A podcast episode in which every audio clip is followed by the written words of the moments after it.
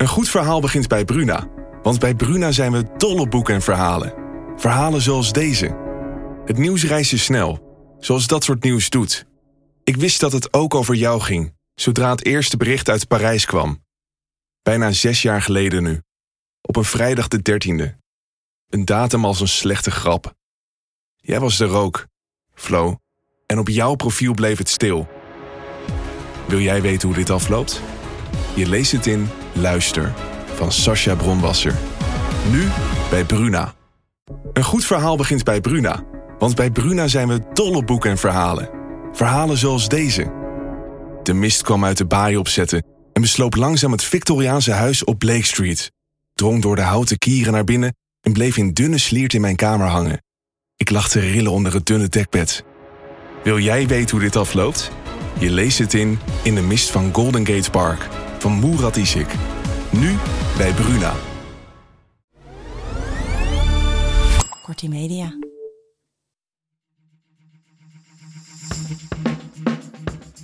Dit is de Help, ik heb een puber podcast. Mijn naam is Kluun en in het boek schrijf ik hoe het allemaal hoort.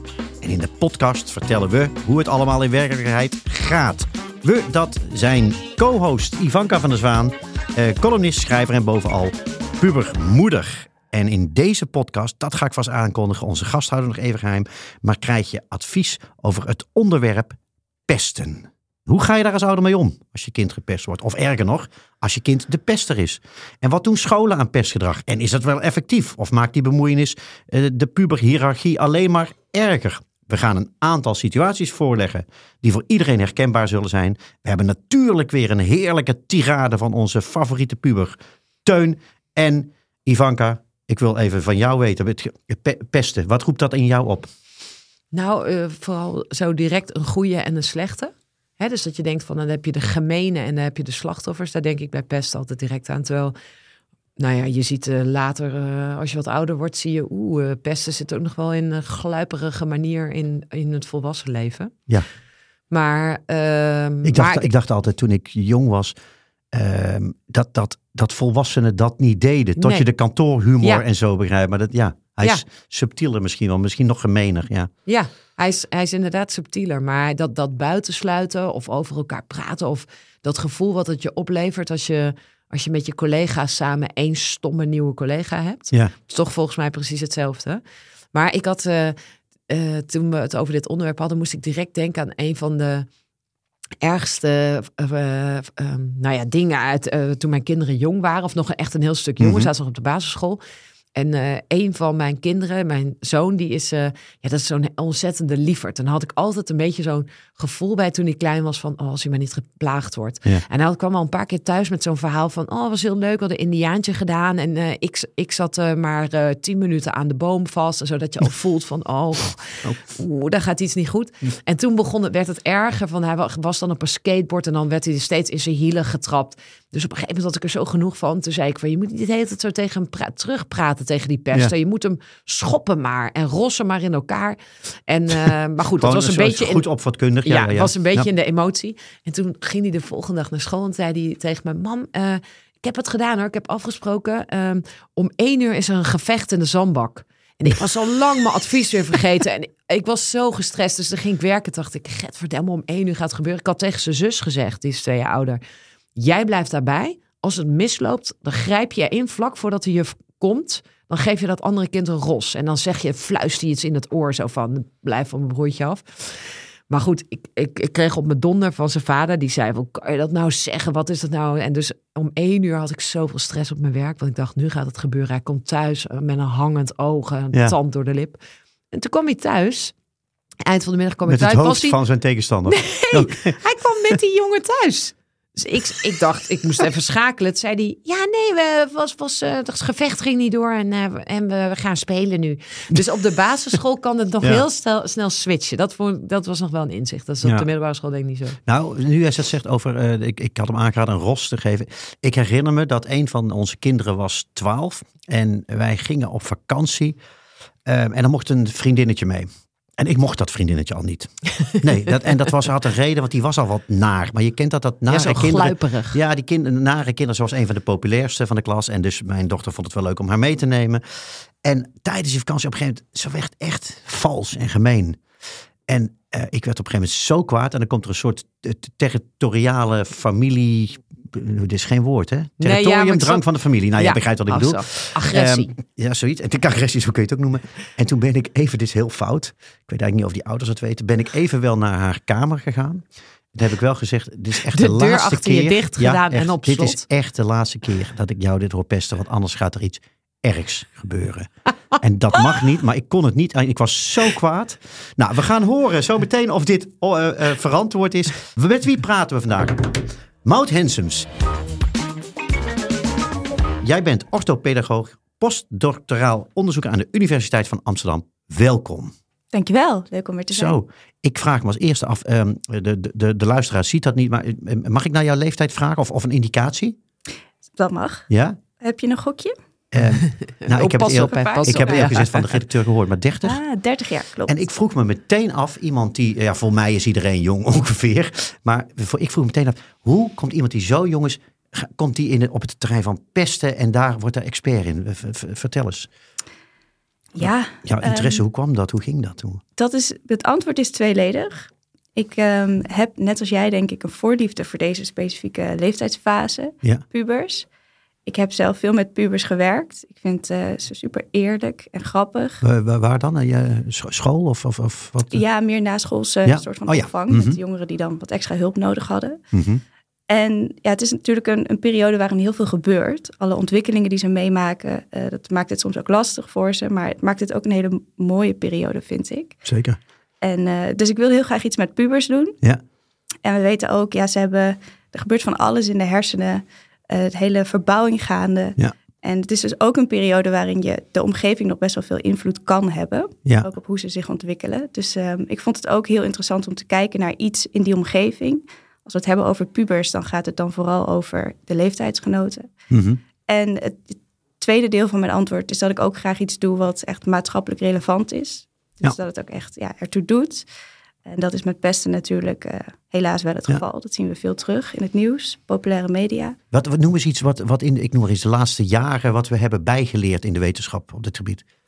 Ik denk dat, eh, dat het een beetje verschuift. Ehm, vroeger als we kijken naar pesten en ook waarom jongeren pesten, dan focussen we ons heel erg op jongeren die pesten, die missen bepaalde vaardigheden. Dus er gaat iets mis in de ontwikkeling. Mhm.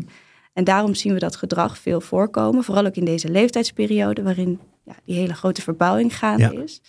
Eh, wat we nu, waar we steeds meer echt onderzoek naar doen, is juist ook de sociale functie van dit gedrag. Die heel erg hoort bij de normale ontwikkeling van, eh, van pubers. Eh, dat ja, pesten eigenlijk ook wel iets kan opleveren. Populariteit, je noemde Ja. het net al eventjes. Want die dieren pesten toch ook, hè? Die- eh, Klopt dat? Of heb Ja, ik nou... eh, klopt ja? Oh, ja? ja, heb ik een keer gelezen. In welke vorm dan? Frans de Waal lezen, denk ik. Ja, dan. eh, precies. Daarvan, ja, ja.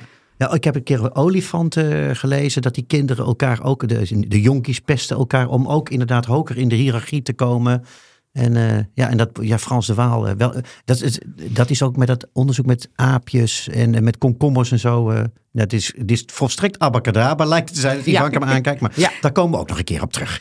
Ja, Ja, nou, het, waar dat bij aansluit is dat het ook best wel evolutionair eh, gedrag is natuurlijk. Het levert je echt iets op in die hiërarchie. Ehm, dus het is ook wel iets wat we van, van jongs af aan of van heel lang geleden nog wel mee hebben genomen. En wat nu toch wel een beetje in onze natuur zit.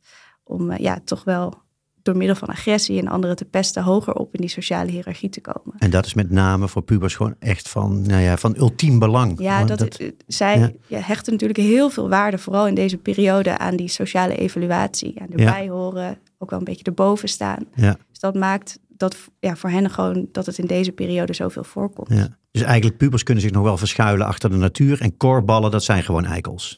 Nou ja, dat, die zouden op een gegeven moment wel iets, Zouden iets op- meer Ja. van moeten kunnen leren. Ja. Ja. Hey, welke, eh, eh, wat, voor ja, wat voor vormen van pesten zijn er? Heb je daar een soort, soort tabel voor, hoe dat werkt en zo? eh? ja, ik denk als we het over pesten hebben, wat belangrijk is om eerst eventjes naar de definitie te kijken. Mhm. Want je hebt natuurlijk agres- agressie, agressief gedrag, maar niet alle agressie is pesten. Dus het wordt echt pesten wanneer het nou ja, met een bepaalde intentie om iemand pijn te doen wordt gedaan. Uh, maar wanneer het ook herhaaldelijk voorkomt. Dus iemand wordt niet één keer uh, gepest, maar dat is echt een patroon. Komt meerdere keren voor. Mm -hmm. En er moet ook een soort uh, verschil in macht zijn. Dus wat je ziet is dat de pesters vaak hoger in, in macht zijn. Dat kan status zijn, dat kan leeftijd zijn, dat kan de grotere groep zijn. En dat de, het slachtoffer vaak lager in macht is. Dus voor, voor het slachtoffer is het moeilijk om zichzelf te verdedigen. En als drie factoren, die drie factoren aanwezig zijn, dan spreken we over pesten. Mm -hmm. Is lager in macht ook als je met meer bent, maar wel een soort van gelijk bent, maar je bent gewoon met, met, met een groter groepje?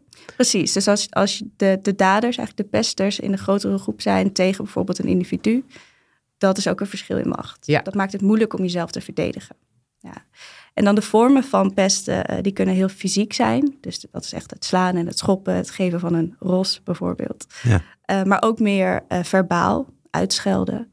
Uh, relationele vormen van pesten die echt gericht zijn op bijvoorbeeld het roddelen of het buitensluiten van anderen. dat zijn de vormen die Ja. we zien. En we zien het natuurlijk nu ook steeds meer online. Online. Ja. Ja. Dat, Grappig eh, dat ik zelf direct aan die laatste denk als definitie van roddelen. Dus dat fysieke en agressie, maar dat hangt er waarschijnlijk ook van af of je in een omgeving met jongens bent opgegroeid of dat je zelf jongens Mhm. als kinderen hebt. Want Ja. dat, daar, waarschijnlijk zit daar wel een verschil tussen, toch? Ja. Ja, maar dat is Ja. een goede, ja. Want ik, als ik aan pesten denk, mijn associatie, en dan denk ik vooral aan vroeger. Ja. eh dat is gewoon hard. En weet je, jongens die, eh, nou straks kom ik nog wel over een jongen die een bijnaam eh, had, Kluns. Maar ook, ik weet al zat een jongen bij mij in de tweede klas en die had een beetje schilferige huid. Ja, dat was altijd eh schilfie en zo. Oh, echt? Dat Ja. echt eh, heel hard Ja. jongens, maar meisjes, is, is dat dan meer roddelen? Of is ja, dat, of, en vuiler, subtieler. eh, ja, dat schilfie was niet subtiel, nee. Nee, nee, Nee. Dus, dus meer van, oh, oh nee, eh, sorry, hier kan jij niet zitten, want, want hier zit al iemand. En die mogelijk nooit komt. Weet je wel, van Beetje dit dat soort mean, dingen. mean Girls Ja, en eh ja, hoe heet het allemaal? Die film, ja. Ja, Ja. Hmm. Dat zien Mhm. we ook terug. Dat inderdaad jongens sneller geneigd zijn om echt de fysieke pesten in te zetten. En meisjes meer eh, roddelen, buitensluiten. ja. Een stomme vraag, hè? maar als jullie zijn allebei eh, meisjes. Zou je nou, als je terugkijkt naar je middelbare school, is het dan makkelijker om jongen of als meisje te zijn op dit gebied? Eh, ik, nou, ik denk jongen eigenlijk. Ja? Ja, want ik denk, dat je mak nou, ik denk dat je makkelijker kunt schakelen naar weer een nieuwe realiteit. Dus ik denk. Zoals, jou, zoals jouw zoon die zegt, Ja, oh nee, we maar gaan nu spelen. Ja, ook als je ouder bent. Ja, Ja. ook als je ouder bent. dat is maar. Maar het- ik bedoel, jij weet waarschijnlijk of het echt waar is. Maar mijn gevoel is dat die sneller kunnen schakelen naar anders doen we het wel zo. Oh, dat is inderdaad niet zo leuk. Terwijl meisjes denk ik dat die sneller dat zeggen. Maar dat vervolgens niet doen. Omdat die behoefte om daarna samen met elkaar te roddelen en te zeggen: gaan we lekker toch zie niet Mout doen. knikken. Ja, het is echt onderhuids eigenlijk. hè? Ja? Ja. ja. Is dit ook wel, is dit, dit, dit klinkt, ik, dit is best herkenbaar. Hè? En dat, wat je eigenlijk ook veel man- man-vrouw eh, eh, dingen hebt op latere leeftijd. Nou, mannen die, ik, ik chargeer en ik, het is, het is weer niet woke wat ik zeg, maar eh, die, die slaan elkaar een keer op de bek of ze zijn keihard en daarna gaan ze weer de kroeg in. En bij vrouwen dat langer blijft hangen. Ja. Maar is, is, zit hier ook enige wetenschappelijke grond in of is dit gewoon dat clichés? Die... Ik denk ook een beetje clichés. Ja, Ik, ik, zou, ik zou nu niet een, een onderzoek weten die, Die dit- heeft die- eh, deze theorie van mij bewijst. eh, Dan eh, houden we deze Ja. podcast ook deze keer weer op een non-wetenschappelijk stuk. Behalve natuurlijk als jij de antwoorden geeft. Hey, eh, scholen, wat eh, doen... eh, nee, laat ik zo eerst zeggen. Wat is de invloed van pestgedrag op een kind? Ook op, op latere, op, eh, in het latere leven. Hoe groot is dat? best wel groot. Ehm, eigenlijk kan het invloed hebben op iedereen die eh, in de pestinteractie betrokken is. Dus eigenlijk op het slachtoffer, op de pester, maar ook op mensen die alleen maar toeschouwen, eh, jongeren die toeschouwers zijn. Eh, als je het slachtoffer bent, dan kan je bijvoorbeeld denken dat je meer internaliserende problematiek kan ontwikkelen, zoals angst, Ja. depressie. Hm. Ehm, en ook het, het ontwikkelen van suicidaliteit zien we ja, helaas toch wel vaak terug. Ehm, voor de pester kan het ook gevolgen hebben. Dus als jij veel deelneemt in pesten, dan eh, kan je bijvoorbeeld middel, middelenmisbruik ont- ontwikkelen. Alcohol, drugs. Wacht even. Waar komt dat? eh, Ja, Ja, ja. dat moet je even uitleggen. Dat eerste snap... Heel even terug naar dat eerste. Dat snap je van... Dat lees je ook vaak, hè, dat met kinderen die gepest worden... en dat dan heel de klas denkt, oh, zo hadden we het niet bedoeld. En, Ja. Maar is dat nou ook iets, eh, hoe noem je dat, in, geïnternationaliseerde internaliserende... Internationaal, dat is heel anders wat ik zeg. Internaliseren, tuurlijk. Internationaal, Logisch, is heel anders. Ja. Maar is dat dan ook zoiets dat je eh, pas, zeg maar, als je 30 of 35 bent bij de therapeut ontdekt dat jouw angsten misschien wel daar vandaan komen? Of, Kan, maar kan ook al wel eerder. Ja. Ja. we zien het eigenlijk al in de loop van de, ja, als ze zeg maar ietsje ouder worden, Hm. zoals eh 15, 16, eh 17, 18, dan zien we de problemen eigenlijk al ontstaan. Het kan best wel snel al komen nadat je zo Hm. intensief bent ook al ben gepest. je op dat moment niet meer gepest als je 18 bent, dan nog, dat is, heeft er zo hard ingehakt. ja, en, eh, ja. ja, en het heeft ook op korte termijn kan het ook gevolgen hebben. Denk bijvoorbeeld aan buikpijn en ja, hoofdpijn. echt En- eh, ja, maar het kan op de langere termijn dus zeker wel eh, ja, je ontwikkeling beïnvloeden. ja. En nou die tweede, waar wij allebei meteen van huh zeiden. En ik ben nog niet eens klaar. Want Oh, ga door, ga door. Ga door. Want je hebt bijvoorbeeld ook meer kans om, om ja, delinquent gedrag te, te gaan vertonen als je, als je echt deel hebt genomen aan het pesten. Ja. Dat is meer de, de criminele kant. Ehm, en ook het ontwikkelen van suicidaliteit is, is een risico dat je loopt als je veel deelneemt aan pesten zelf. Dus voor de pester ook kan het best wel vergaande gevolgen hebben. Dus ook voor, voor die kant van het verhaal is het heel belangrijk dat we pesten verminderen. Maar waar komt dat dan vandaan? En moet die pester dan het inzicht hebben dat hij pester is? En wordt hij daar, krijgt hij daar de klachten van? Of is het, hoe werkt dat? ik denk vooral als je kijkt naar, naar middelenmisbruik en delinquent gedrag, dat het ook wel eh, een beetje samenhangt met, ja, als, je- als je sneller geneigd bent ook om te pesten, misschien wel om, om die populariteitsstatus te behalen, dat je later ook misschien eerder geneigd bent om, om deel te nemen aan andere risicovolle gedragingen, zoals... Dus zit iets, dan zit er iets heel diep in je hersenen die, die, behoefte, die de behoefte heeft. Ja, eh, dat is een beetje de gedeelde factor. Dat je misschien, ja. om, om die belonende situaties op te zoeken, misschien net wat verder gaat. En dat net wat meer wil, eh, wil opzoeken. Ja. Dus er zou een, een soort gedeelde factor kunnen zijn die eigenlijk alle eh, drie de, de, de gedragingen kan verklaren. Eh, maar het kan ook inderdaad zijn, en vooral als je bijvoorbeeld kijkt naar suicidaliteit. Die verhalen hoor je ook wel eens, dat als je inderdaad later tot inzicht komt van, oh, ik heb best wel ja, vergaande dingen gedaan, die ook wel eh, heel erg van invloed kunnen zijn op anderen. Dat inzicht heb je nog niet heel erg als je, als je net een Nee. puber bent. Dan Nee. is de, de empathie is nog niet helemaal ontwikkeld. Dus ja, dat, dat dat soms ook pesters wel kan drijven, inderdaad, tot echt die gevoelens van oh, wat, wat erg dat ik dat heb gedaan. Ja, Dat dat en, maar met die gedeel, eh, jij zei net de gedeelde factor, daar bedoel je mee. Het kan ook zijn dat je gewoon een bepaald type mens met een bepaald karakter eh, pest en ook delinquent wordt of eh, andere problemen ontwikkelt. Ja, en ook als je eh, bijvoorbeeld pest om die, die populariteit te behalen, dan kom je natuurlijk ook op een machtige positie te, Ja. te staan. En dan moet je ook best wel veel doen om die positie te behouden. En ik denk dat dat samen er ook Die voor zorgt dat je, dat je Ja. dan, ja, om die positie te behouden, ook in andere gedragingen sneller gaat. Ik moet ineens denken aan die documentaire serie van eh, Donald Trump. Dat het ook een van de grote bullies was op, eh, op high school en zo. Oh ja? Ja, dat dat Verbaast toen er al zo in zat. En eh, ja, dat het eigenlijk in zijn hele de manier van eh, nou, omgaan met, met vrouwen, met zakenrelaties, op alle terreinen, elke keer altijd was. Dus ja, mocht hij nog suicidale gedachten Ja. krijgen, dan hebben we weer een probleem opgelost.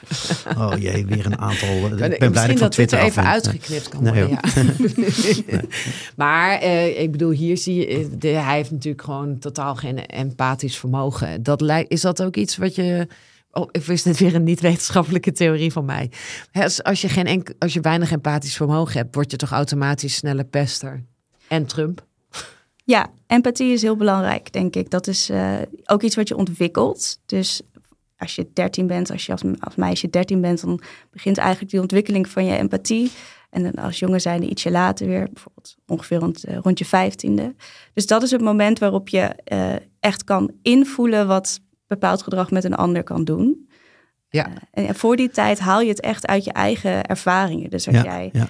eh, bijvoorbeeld als iemand, als een volwassene tegen jou zegt, als jij nu eh, Henk pest, dan Ja. kan dat hier en hiertoe leiden. Dan is het voor pubers, echt jonge pubers, nog heel moeilijk om dat in te voelen. Ja. Ja, dat, ik denk wel dat sommige kinderen zullen dat vanzelf eh, voelen. Maar ik herinner me dit zelf ook nog. Ik kwam van een pestvrije basisschool. Waar echt, toen, nou, eh, in ieder geval in die tijd eigenlijk niet ge- gepest of geplaagd werd. En toen kwam ik op een middelbare school. En toen was dit echt een nieuw fenomeen voor mij. En er zit ook echt, hoe akelig ook, iets leuks aan pesten. Hè? Dus je kan ook je voelt van, nou, je- dit, je, je- dat is een soort populariteitstoename. Ja, ja. Het is niet Ja. echt iets waar ik heel trots op ben, maar het was in de brugklas en er zat een meisje bij ons en die heette Gerianne volgens mij. En wij noemden haar Geile Janne. Eh, drie weken lang met een groepje meiden. Heel gemeen. Ehm, en toen was er een docent en die zei, eh, die riep ons bij, bij ze en die zei van, ze is heel verdrietig en eh, dat jullie dat. En ik vond dat zo erg. Ik, je kan het zelf bedenken en toch als iemand het tegen je zegt en je realiseert het je en het was ook klaar daarna. Mhm. Maar ehm, nou, ik vond dat in ieder geval een heel goede actie om dat zo uit Ja. te leggen wat het betekent voor iemand anders. Dus als je dan enigszins eh, een, een beetje gevoel voor empathie hebt, Ja. dan, dan heeft dat wel effect. Ja, ik corrigeer, Maud, corrigeer me als ik het verkeerd zeg, maar ik, ik weet dat ik in mijn boek heb geschreven, er is een onderzoek, onderzoek geweest op een gegeven moment tussen volwassenen en kinderen. En over empathisch gedrag. Nou, empathie is niet volledig ontwikkeld nog, hè, tot je 4, 25 zelfs pas. Mhm. Houdt het strafrecht zelfs rekening mee, begreep ik, tot 23.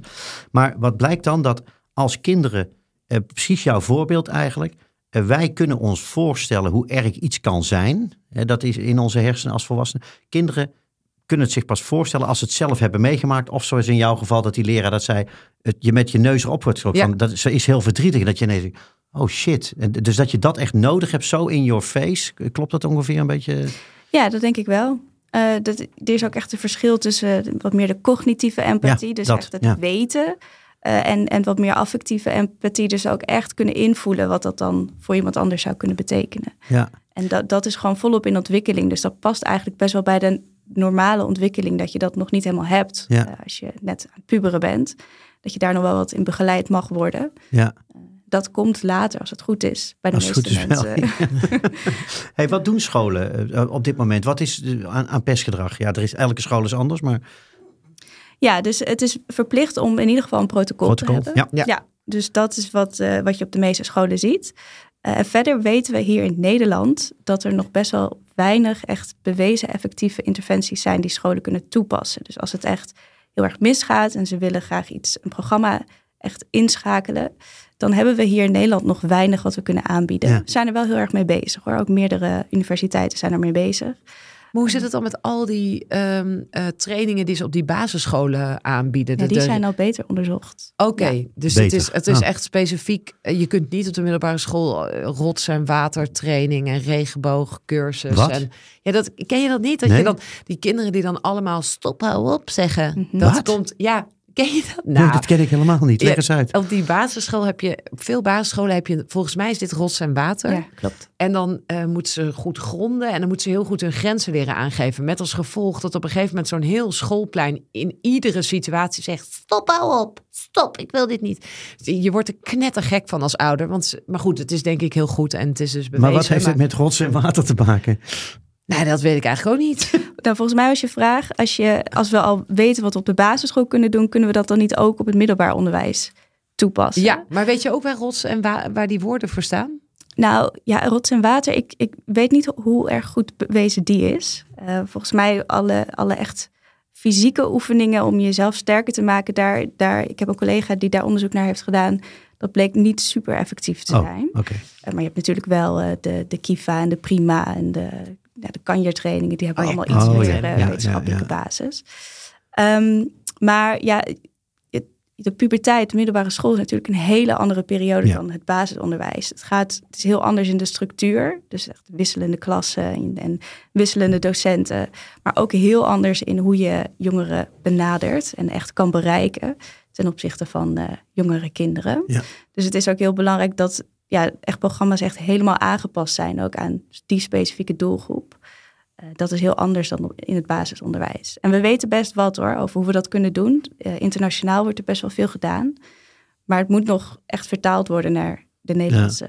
En is dan ook niet zo'n Ja. beetje, ook al lang weten we niet, ja, baat het niet, dan schaadt het niet. eh, als nee, je, dat geldt niet. dat geldt niet, helaas. vertel. Nee, nee, nee. nee, we hebben ook onderzoek gedaan naar ehm, wereldwijd interventies die zich richten op pesten. En dan ook echt naar, naar interventies die bepaalde elementen bezitten. Eh, en of die werkzaam zijn en ook voor verschillende subgroepen van, van jongeren en kinderen. En dan zien we ook dat er bepaalde elementen zijn die toch wel ja, tegenovergestelde effecten kunnen teweegbrengen. Dus Zoals? dat jongeren eigenlijk meer gaan pesten in plaats van minder. Oh. Ehm, wat we bijvoorbeeld hebben gezien, ja, is, is interventies die eh, juist heel erg, ja, niet echt heftige consequenties hebben. Dus niet strenge straffen hebben, maar juist ja, heel erg gericht zijn op het positieve benaderen. Uh, dat dat eigenlijk niet zo goed werkt, vooral voor meiden niet. Hm. Uh, wat we ook bijvoorbeeld hebben gezien, is dat interventies die heel erg gericht zijn op het verbeteren van um, ja, supervisie in die zogenaamde hotspots, waar pesten dus heel veel voorkomt, ja. dus op het speelplein bijvoorbeeld, dat die minder werkzaam zijn en eigenlijk ook dus tegenovergestelde effecten teweeg kunnen brengen voor uh, kinderen en jongeren die veel pesten voordat de interventie wordt ingezet. Dus dat zijn de dingen die we nu terugzien in onderzoek. Uh, de verklaringen die, die laten zich ook nog een Hmm. beetje op zich wachten, want het is vrij nieuw allemaal. Maar wat we dus in ieder geval wel zien, is dat je niet alles zomaar kan doen. Dus Nee. het is helaas geen baat Nee. niet. eh, En wat kan je als school dan wel doen? Want het lijkt me heel ingewikkeld. Je hebt natuurlijk ook al die ouders die... Dit ligt zo gevoelig. Mhm. Als, je, als er maar iets met je kind is, dan hup, dan sta je op school of dan, dan ben je er al. Eh, wat is nou het goede om te doen als school? Hoe moet je daar dan mee omgaan? Nou, wij gaan daar nog echt onderzoek doen op scholen. Dus eh, nodig ons uit, dan komen we graag langs. Bij deze. Ja. Help, ik heb een puber, kortimedia.nl en wij sluizen alles door naar Mout. Heel goed, heel goed. Ja, nee, het is zo'n protocol is belangrijk. Je moet, eh, ik denk wel als school, als een school ook een echt een gedragscode hebben. Mhm. En het liefst denk ik op middelbare scholen dat je jongeren daar ook bij betrekt. Dus dat je hen laat meedenken over waarom en wat, eh, hoe gaan we met elkaar om. Eh, dat, ik denk dat het heel mooi is in, in deze leeftijdscategorie dat je jongeren ook verantwoordelijk maakt en respecteert en autonomie geeft. In die Eigenlijk zin. is dat, hè, want op alle terreinen met alle experts, waar je, autonomie komt steeds terug, verant, eigen verantwoordelijkheid nemen. Dus ook op pestgedrag. Hoe, en kun je daar een voorbeeld van geven hoe je dat kunt doen? Hoe geef je iemand, als het om pesten gaat, autonomie? eh, Of een, Ja, ik denk dat je met jongeren juist heel goed in gesprek kan gaan. En als het dus bijvoorbeeld gaat om het opstellen van zo'n gedragscode van op Ja. school, eh, dit, is, dit is wat we oké vinden, dit is wat we niet oké vinden. Dan kan je dat juist, denk ik, met jongeren in een groep gaan bespreken. Eh, dat hoeft, ik zou misschien kijken of je jongeren van verschillende leeftijden, van verschillende klassen bij elkaar kan brengen. En een soort van ja, taskforce kan opzetten met elkaar. Onder begeleiding wel hoor. Dat moet wel gestuurd worden. trouwens wat je nu zegt. eh, ik moet ineens denken aan ehm, hoe. eh, ik heb een verhaal, een boek gelezen over de F-site van Ajax. Mhm. En de hiërarchie, hoe sterk die is. Dat is echt een soort, een soort dierenrijk. Oh ja? Maar de, de ouderen. eh, en nou, dat gaat natuurlijk niet, niet altijd de goede kant op bij de, zeg maar, dat soort hardcore supports. Maar er is een duidelijke hiërarchie. En nu jij dit zegt, dacht, je kan me hierbij eens bij voorstellen. Want waarschijnlijk kijken 14-jarigen niet zozeer op tegen ouders en leraren. Maar wel tegen een 17, Ja. 18-jarige of zo. Zeker. En ik denk dat als je jongeren wil bereiken, dan kan dat ook het beste via hun leeftijdsgenoten. Ja. Dus daarom, ja, als volwassenen moeten we natuurlijk wel een bepaalde ja, regels scheppen en ook wel duidelijkheid daarin geven en Ja. sturing. Dus je geen ros mag verkopen, Ivan. Ja. Of kluwen, ja. Dat was basisschool, hè? Dus daarna een heel Nee, andere aanpak. Nee, eh, maar dat je wel ook de, de kracht van, van pubers zelf kan gebruiken. En dat juist als ze, als ze, ze zijn ook heel creatief. En Ja. ja, als je ze echt Ja. laat nadenken over het waarom achter iets. En ze begrijpen het ook, dan kunnen ze ook echt heel gemotiveerd zijn. Ja. Eh, maar dat ze vooral ook elkaar kunnen bereiken. Dat is denk ik eh, Ja. de kracht ook in de puberteit. Hey, en jij, je, we hadden net, dit, het, dit speelt eh, best wel 13, 14, 15-jarigen. Ja, later ook nog wel, maar ehm, er zijn, en dat is over overigens heel anders, de, er wordt wel eens in de onderwijs, er wordt wel gezegd, ja, wij selecteren eigenlijk te vroeg. Hè. Dit heeft niks met pesten te maken, maar ik kom hier terug bij pesten. Wij selecteren te vroeg, waardoor in de, bij de CITO-toets eh, de kansrijke kinderen, eh, die maken meer kans om al op een ateneum en eh, dingen terechtkomen. En de kansarme kinderen, die er wordt, ze krijgen geen kans om zich te, te ontwikkelen. Dus eigenlijk zou je pas moeten selecteren met 14, 15 jaar. Nou, of je daarmee eens bent of niet, stel nou dat we het op dit richten, als het op pesten richten. En jij noemde net ook de middelbare school is heel anders. Dan loop je naar, van klaslokaal naar klaslokaal. Je hebt niet meer één leraar of één juf of meneer. Stel dat je later zou selecteren, zou dat positief kunnen werken op, eh, ook op pestgedrag of zo? Omdat kinderen dan langer bij elkaar en in één klas en met dezelfde juf of meester zitten? Ja, dat is. ehm, dan moet ik even speculeren, want daar hebben we nog niet heel veel onderzoek natuurlijk naar kunnen doen. Ja, ja. Ja, ik denk dat het wel ook in de natuur zit, vooral op die leeftijden, om een beetje de, de sociale posities op Ja. te gaan zoeken. De, de, ja, toch wel die hiërarchische ladder te gaan beklimmen. Dus dat, ja, ongeacht of dat op, meer op gelijk niveau of meer verschillend is, ik denk dat, dat je dat überhaupt wel gaat zien. Ja.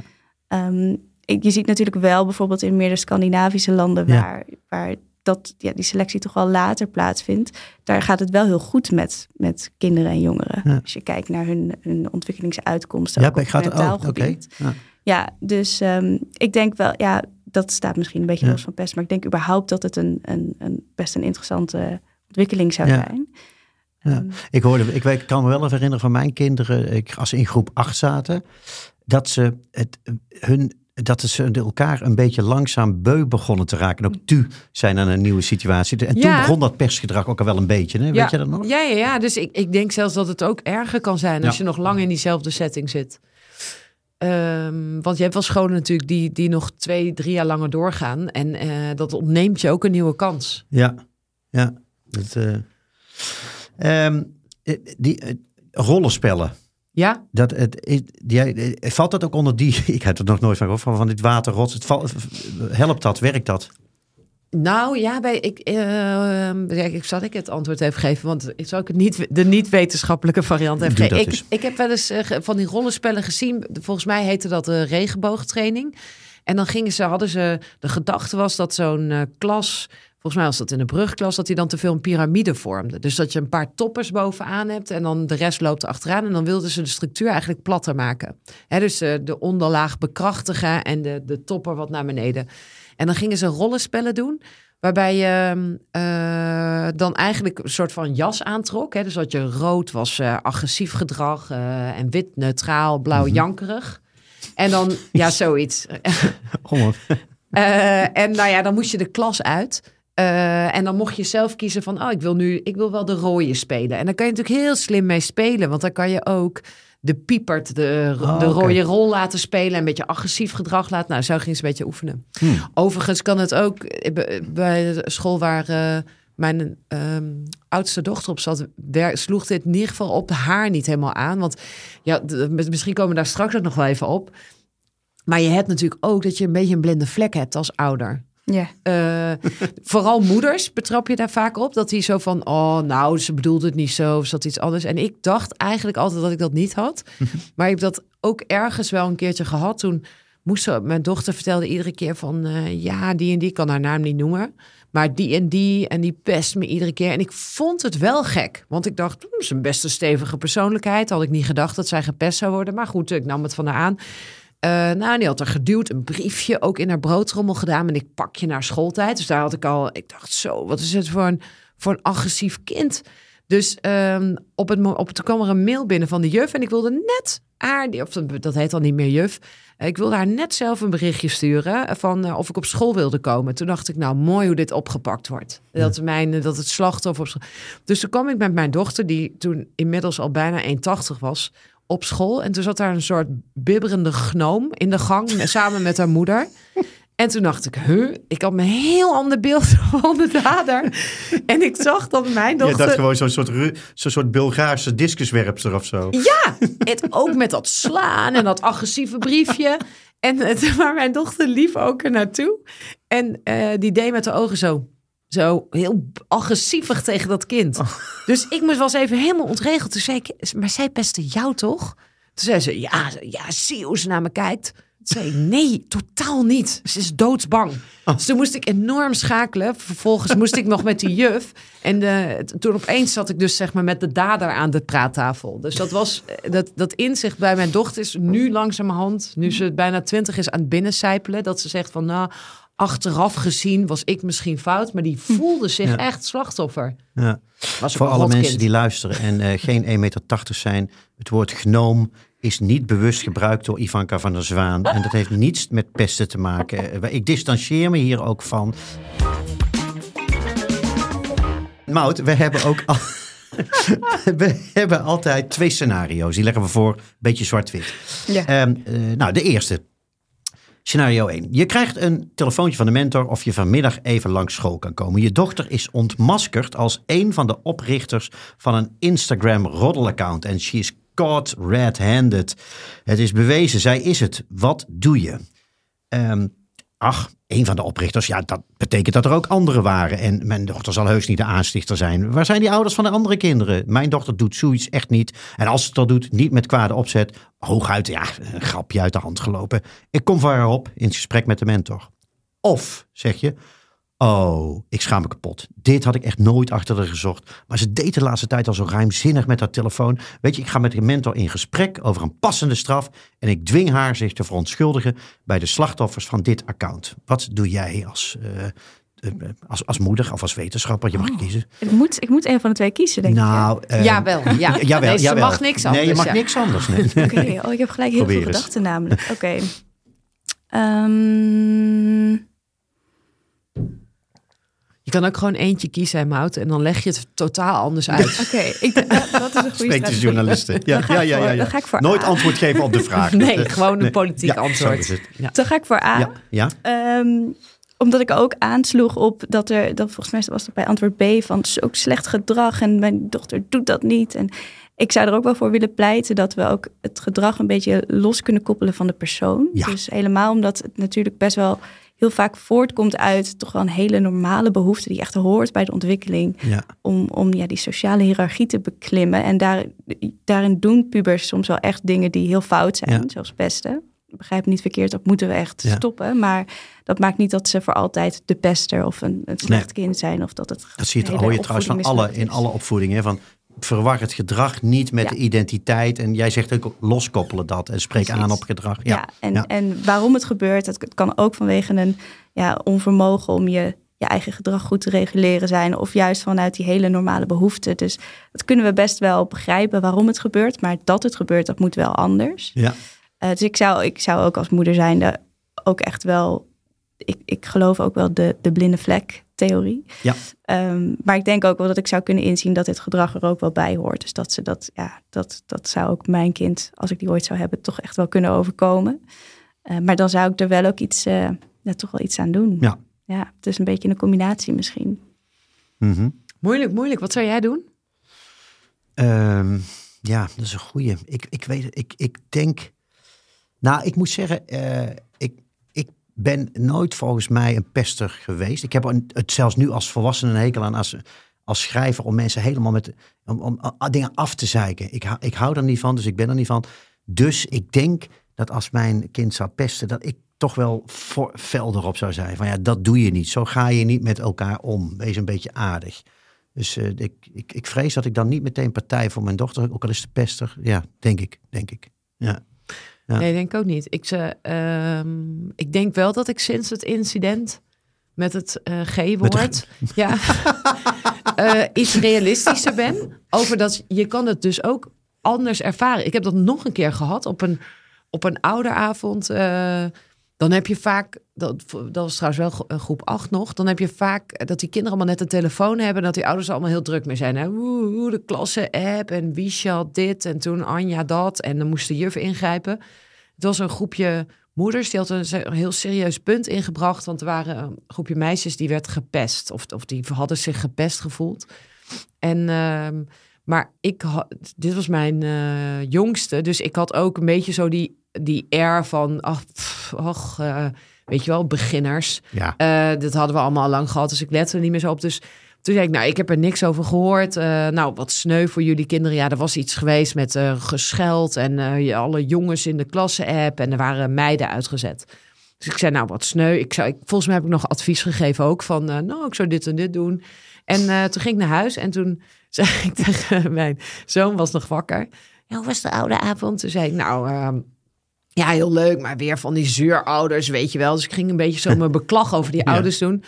En eh toen zei ik, ja, dat was gedoe met de klasse-app en de juf moest het allemaal weer oplossen. Toen zei hij, wat was er dan? Toen zei ik, ja, een paar, een paar meisjes werden in gepest. En eh, toen zei hij van, oh ja, nou, er is wel de hele tijd heel veel toestand in die klasse-app. Want er waren ook een paar van die eh, meiden, wij waren gewoon lekker even over voetbal aan het praten. Ja, misschien dat eentje had dan wel honderd appjes gestuurd met emojis, maar hartstikke leuk. En er waren een paar meisjes over aan het zeuren, maar daar hadden ze gewoon heel prima opgelost. Die hadden ze eruit gezet, dus dat was geen probleem. Dus ik zo, oké, mogelijk ging de oude avond deels over jou dan, bij na de inzien. ja, dat is gewoon ook. Overigens wa- was ik het wel met hem eens. Dat Ja. een prima oplossing. Dan, Ja, wat? mensen ergens uitzetten als het niet ja, bevalt. als je niet bevalt, je het gewoon uit. Ze kunnen ze altijd weer toelaten. Er Ze zijn ook kunnen heel hun veel eigen politieke app... partijen die denken nog steeds je heel veel mee winnen. Ja, gewoon weg. Ja, begin je eigen appgroep. Oh, Ja. ja. ja, Ja. Oké, scenario 2. De laatste tijd merk je dat je zoon zich schichtig gedraagt. Als hij thuis komt met een blauwe plek op zijn arm, komt de aap uit de mouw. Hij wordt lastig gevallen door een groepje oudere jongens op school. Wat doe je? Eh, Optie 1. Dit ga ik meteen aankaarten op school. Misschien dat ik dat groepje jongens gewoon persoonlijk ga toespreken. En als er niet concreet actie wordt ondergenomen, dan ga ik aangifte doen. Optie 2. Ja, het heeft gewoon geen zin om hier als ouder eh, je in te mengen. Dan wordt het alleen maar erger. Ik hou een oogje in het zeil maar, en ik raad hem aan om het aan de mentor te vertellen. Maar hij zal toch moeten leren om voor zichzelf op te komen. Ivanka? Ja, daar ben ik het wel eh, heel Tweede. erg mee eens. Ja, met- sorry, met dat tweede inderdaad. Want je ziet gewoon... Soms zie je een kind al aankomen lopen en dan denk je... oh ja, die is gepest of die gaat gepest worden. Eh, die, die heeft dan gepest gedrag. Dus ehm, eh, schouders naar beneden, naar de grond kijken... net de verkeerde dingen zeggen, jammeren. En ja, een, een van mijn kinderen was echt la- op een gegeven moment een beetje een pester. In de zin van horkerig vooral. Dus... hey, eh, als jij mij niet bevalt, dan zet ik jou uit het spel. Ja. Eh, beetje de, of dominant gedrag. Dus dan wist ik wel van, oh, als daar een gedoetje is, ging ik er altijd direct naartoe. Want dan wist ik, dat mijn, mijn dochter heeft sowieso een Die hoofdrol. dus dat, eh, Sinds een G-woord. eh, Ja, ja, nee, zeker. Dus ik wist ook van dan, ze kan dan een beetje doorslaan. Als iemand één ding verkeerd doet, krijgt hij tien keer zo erg terug. Maar dan zag ik andere ouders, vooral moeders weer, die zag ik dan ingrijpen of helpen op hun kind. Hè, van, en die gingen dan met zo'n kind onder de arm, bijvoorbeeld naar mijn dochter van... eh, Oh, dat is nou, cool. wat, ja, Nee. van, Oh. wat heb jij nou gedaan? En, eh, la, na, na, na, na. en dan, dan zie je zo'n dader soort van sociaal wenselijk antwoord geven. Of, Ja, of ja. dat niet eens. Maar je ziet diegene denken van wacht maar tot jij zo weg bent. Want Ja. dan, dan pak ik haar terug. Dus ik ging dan wel eens eh, ook zeg maar in, in familiesfeer of in de buurt ging ik ehm, helpen. Dus als ik dan zag dat het gebeurde, dan ging ik voordat zo'n moeder kon ingrijpen al snel daar naartoe. Voordat ik mijn dochter zeg maar aansprak. En dan zeggen van, weet je wat slim is om te doen? Niet nu jammeren en teruggaan met, hè, met hè, jullie nu samen. Nee. Maar jij moet er naartoe gaan en zeg je... hey, ik, ehm, ik ga sowieso trouwens meedoen. En eh, als de ander jou dan bijvoorbeeld negeert... dan zeg je, nou, op deze manier vind ik er niks aan. En dan hou de regie aan jezelf. ja. Ah, ha- eh, pak hoog gedrag. Regie aan jezelf en dan loop je weg... en dan ga je naar- met een ander kind spelen. En dat, dat werkt in ieder geval op deze Mout, soort jij- van NS1-situatie. Mout, jij zit te knikken? Nou, ik denk inderdaad dat het niet altijd de beste weg is om als ouder eh, gelijk in te grijpen op dat moment zelf.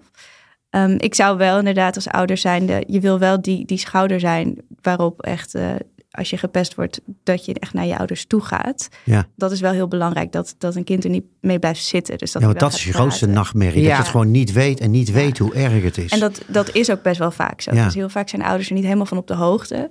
Dus dat zou ook wel... Ja, je wil ook zo'n veilige haven zijn dat een kind naar je toe komt. eh, en dan ook niet bang is dat je iets gaat doen wat het erger maakt. Dus ik denk ook vooral als je, als je een puber hebt... dat je moet uitstralen van... je mag het me altijd vertellen en ik zal er voor je zijn. En we gaan samen wel nadenken. Ja. Ik ga niet eh, per se iets doen achter jouw rug... om wat het, wat het erger maakt. Eh, voel je vrij, in ieder geval voel je veilig om het bij me neer te leggen. Ehm, en dan, ja, ik denk wel dat het altijd goed is om als ouder Ja. ook wel met docenten te kunnen schakelen. Maar niet inderdaad gelijk erop afstappen. En Nee. dan, ja, dat is Even- Nee, Eh, en zeker niet dooddoener. ongevraagd. Ja, Ja, dus even in de, emo- de emotie als, als, als ou- ouder even tot rust laten komen. En ook denken wat echt slim is en het beste voor je kind is. Ja, ja. en daarin kan je kind altijd meenemen Ja. natuurlijk in het overleg. Dat is wel heel moeilijk, denk ik. Want Dat oh, is het is zo ja. erg als je een verdrietig kind Ja. hebt. Ja, nou ja, nee, neem mij toen ik dat kind intimiderend ging toespreken. Het was wel over trouwens. hey, wij hebben, eh, we hebben jou hier als, eh Mout, we hebben jou hier als expert. Maar we hebben natuurlijk nog een expert. En eh, hier is Teuns Tirade. Zelf nooit echt ervaring gehad met pesten. Ik heb natuurlijk wel geplaagd. Ik heb wel mensen geplaagd. Ik, ik ben wel geplaagd en zo op de basisschool bijvoorbeeld. Maar ja, ik nooit echt gepest. Ik, heb nooit echt gepest en ik ben nooit echt gepest. Hoe ze omgaan op mijn school met pesten is gewoon... eh, ja, ik denk eh, schorsen of ouders inlichten, dat soort dingen. En ehm, ja, want eh, ik had bijvoorbeeld ook met de mattie van paar jaar geleden hadden we echt een heel klein dingetje met een paar andere mensen van een andere klas. En eh, een van hun die was naar schoolleiding gegaan en die had gezegd dat wij hun pesten. Nou, ik kan je vertellen, ik heb helemaal niemand gepest ooit op mijn school. Dus ehm, dat was een beetje onterecht, want we moesten daarna een PowerPoint van uh, ja, 7, 8 hoofdstukken in elkaar zetten. Over dat we nooit meer gingen pesten en hoe erg het was. Dat was vrij veel. Dus uh, ik, voor mijn gevoel pakken ze het wel hard aan. Ja, voor mij mogen ze het ook wel hard aanpakken. Ze mogen van mij gewoon schorsen als iemand zeg maar echt een pester is. En wat ik echt niet vind kunnen, is bijvoorbeeld um, gewoon geweld. Dus als je echt met meerdere mensen iemand gaat slaan of, of dat soort dingen. Of als je iemand gewoon um, ja, gaat bespringen en uh, iets aandoet met meerdere mensen bijvoorbeeld. En zelfs het gaat filmen en doorsturen, gebeurt tegenwoordig ook nog. Dat soort dingen gaan voor mij gewoon te ver. Vind ik een beetje raar als je dat doet, dan ben je helemaal uh, lekker in je hoofd. Mout, Mout, zeg het eens, wat vind je van Teun? Ja, Teuns tirade. hartstikke gelijk natuurlijk. Ja. Ik, uh, ik hoor hem ook zeggen het verschil tussen plagen en pesten natuurlijk. Ja. Het is best wel lastig om in te Ja. schatten. Wat is dat dan? Ja, pesten, dan moet je echt weer terug naar die definitie. Ja. Van, eh, ja, t- er is een bepaalde... eh, de, de, de, de pest is hoger in macht dan het slachtoffer. Ja, dat is, dat is de basis van En pesten. dat, dat, dat meermaals gebeurt. Dus dat is wel echt... eh, kijk, als de jongens gewoon, gewoon vrienden van elkaar... die zijn eh, even oud, even sterk... en die geven elkaar eens een keer een map... Ja, dan spreek je nog niet per se van pesten. Dat is meer gewoon ja, agressief gedrag onder elkaar. Ja. Dus ja, pesten heeft echt die extra dimensie de, daaraan vastzitten. En dat is ook best wel lastig voor jongeren zelf om in te schatten. Wat is nou het verschil tussen plagen en pesten? Ja. Ja, want het lijkt me toch dat het, dat het slachtoffer bepaalt of Ja. het plagen is of niet. Weet, weet je waar we dit ook heel erg aan doen denken? Ja, de hele MeToo-discussie. Als het gaat over macht, machtsverhoudingen, daar waar je vroeger dacht, ja maar... En, la, en later, ja maar daar zat inderdaad een machtsverhouding in of zo. Het doet is- maar aan heel veel dingen Dat is dus ook inderdaad. pesten, ja. ja. Ja, Ja.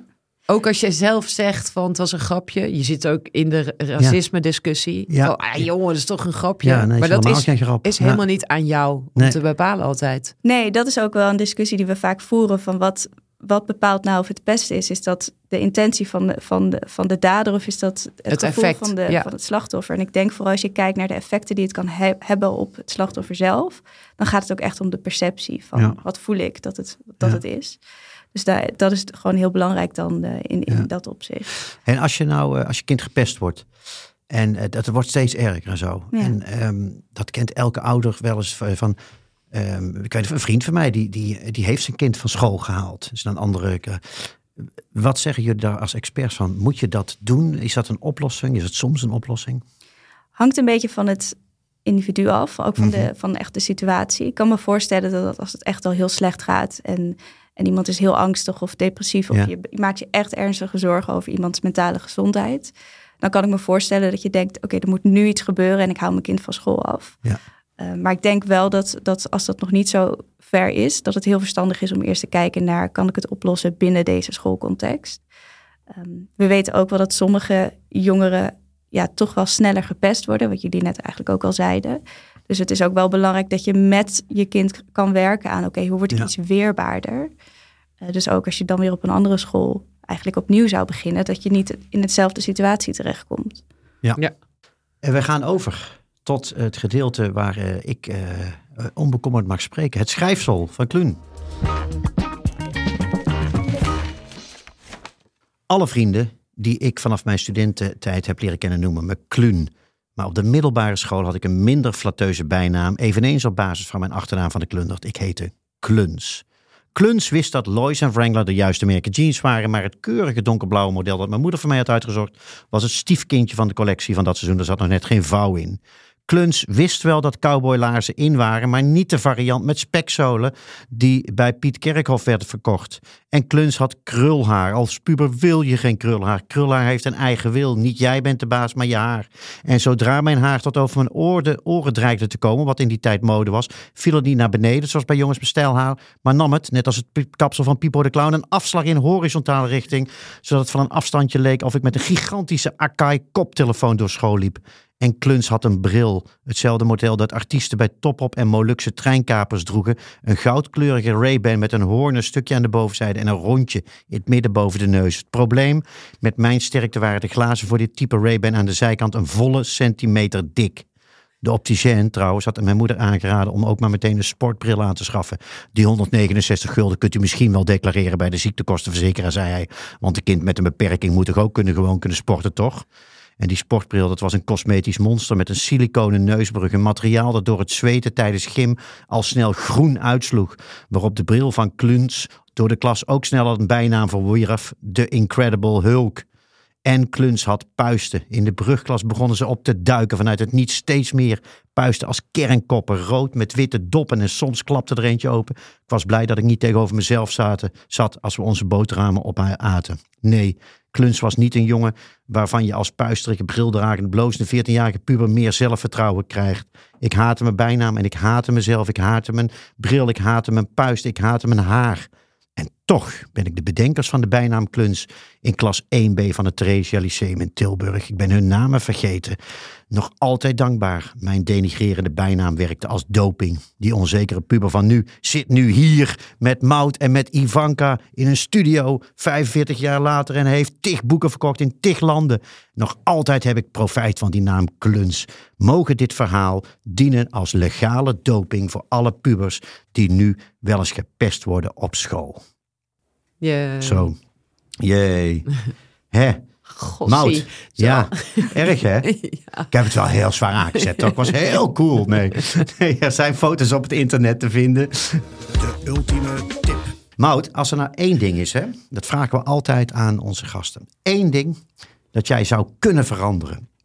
En eh, nee, als, wat, wat, je- wat puberouders moeten onthouden van deze aflevering van eh, één wijsheid. Wat is dat dan? Eén ding. Ehm, ik zou zeggen dat pesten, dus jongeren die pesten, dat kan verschillende oorzaken hebben.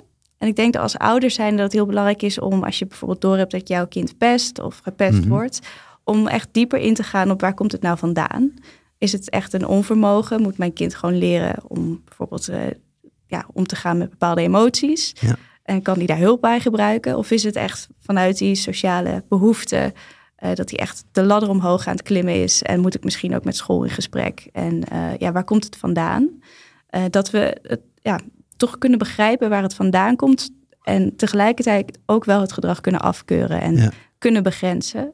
Dus echt, echt inleven en echt luisteren. Waar komt het vandaan? En dan Ja, en in Ja, gesprek gaan. echt in gesprek ook. gaan. Ja, Ja, ja, en dat is misschien lastig, maar ik denk Ja. ook, ja, de, de, nou heb jij in je boek ook er allerlei zijn heel goede boeken over hoe heet, hoe heet dat boek dan eigenlijk? Ik niet.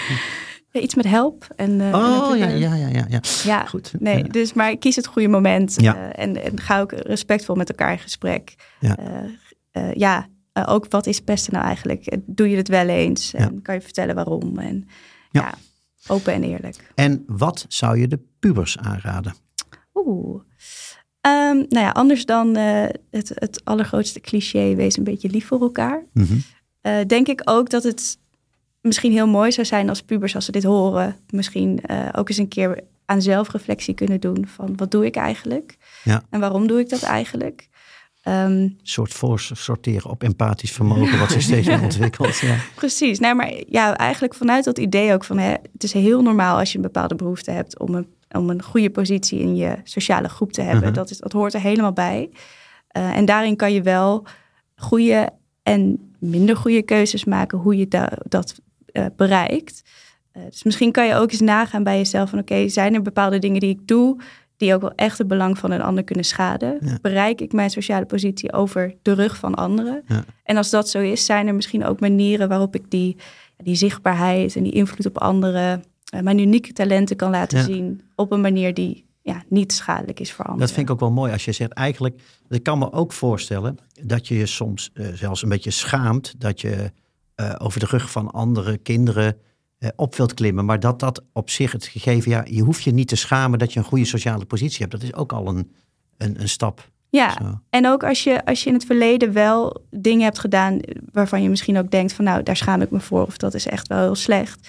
Eh, Weet dan ook dat, dat je gewoon echt wel kan veranderen, dat je je gedrag kan aanpassen en dat dat niet voor altijd betekent dat jij de grote pestkop bent Ja. voor, de, voor de rest van je leven. Ik dank je. We zijn weer een stuk wijzer. Ik vond het leuk. Ivanka, vond je het Ja, leuk? ja, ja, heel Ja? leerzaam. Ja. Leerzaam, hè? Ja. Ja. vind ik ook. Nou, hè, je luisterde naar Help, ik heb een puber. Mijn naam is Kluun. Naast me zat eh, co-host Ivanka van der Zwaan. En deze week was bij ons de goud Maud Hensums. Heel erg bedankt voor je komst. Bedankt dat ik er mocht zijn. Vonden jullie het ook zo leuk zoals wij? Nou, dan komt ie. Like, abonneer, laat een recensie achter, want dat vinden wij leuk. En dan worden wij, ik weet niet wat er gebeurt, maar het is in ieder geval gunstig voor ons. Heb je een tip? Mail ons op helpikhebenpuber.kortimedia.nl Dankjewel voor het luisteren en graag tot volgende week.